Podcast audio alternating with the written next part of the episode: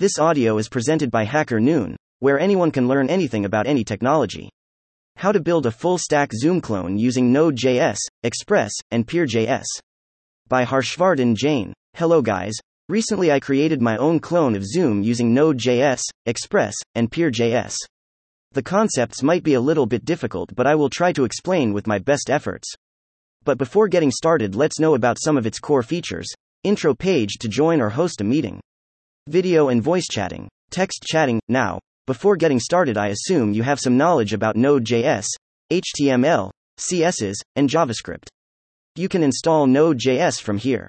I personally prefer using Visual Studio Code, but you can use any IDE of your choice. Okay, now let's install all the modules that we will be using. Modules explanation and installation first. Let's create the package. JSON file using the command.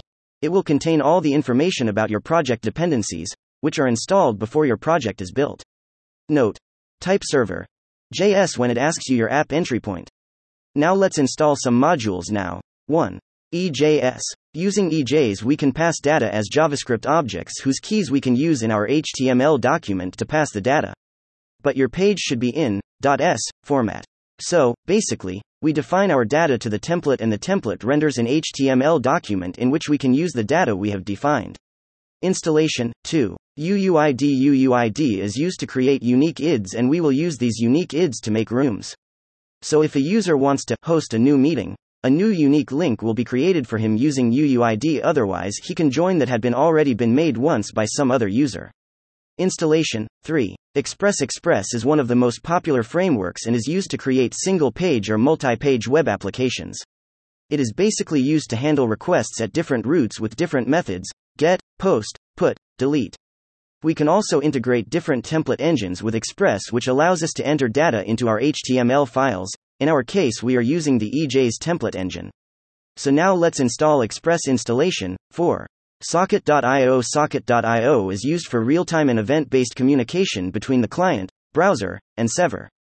Installation 5. Peer.js greater than Peer.js simplifies WebRTC peer to peer data, video, and audio calls. Peer.js greater than wraps the browser's WebRTC implementation to provide a complete, configurable, greater than and easy to use peer to peer connection API. Firstly, so what is WebRTC?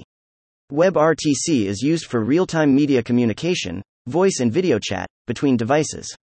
WebRTC allows us to capture the microphone, camera, or screen of the device, which we can share that data with other users. So Peer.js allows us to do all such features without any hard work. So, Peer.js wraps the browser's WebRTC implementation to basically provide a peer to peer connection for our voice and video chat. If you have a doubt now, you will surely understand it in code. Now let's install it installation, your package. JSON might be looking like this after installing all the modules, now let's start coding. First, let's start with the server side coding. So, if you haven't created your server, JS file yet created. For your reference, this will be the total file structure of this application. File structure of application Let's start coding the server. JS file of our project whose explanation is below this code snippet server. JS code here code is fairly simple smiley face. I have explained all the code in the comments but just a note on the 13th line of the snippet. We are just telling Express to use EJS as our template engine that we installed earlier.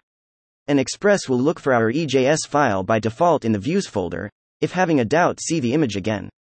But, if you want to change the views default path by so, create a views folder and this views folder will contain your EJS file. I have named by EJS file as room.ejs, but you can name it whatever you want just on the 40th line change the name accordingly. Now, let's create our EJS file for the main clone page, which is in the views folder, EJS file in the 21st and the 22nd line of the file. We are just adding the variables that we need in our main JS file. We add the variables that we defined in the server, JS between this format less than percent equals var name percent greater than to get the data.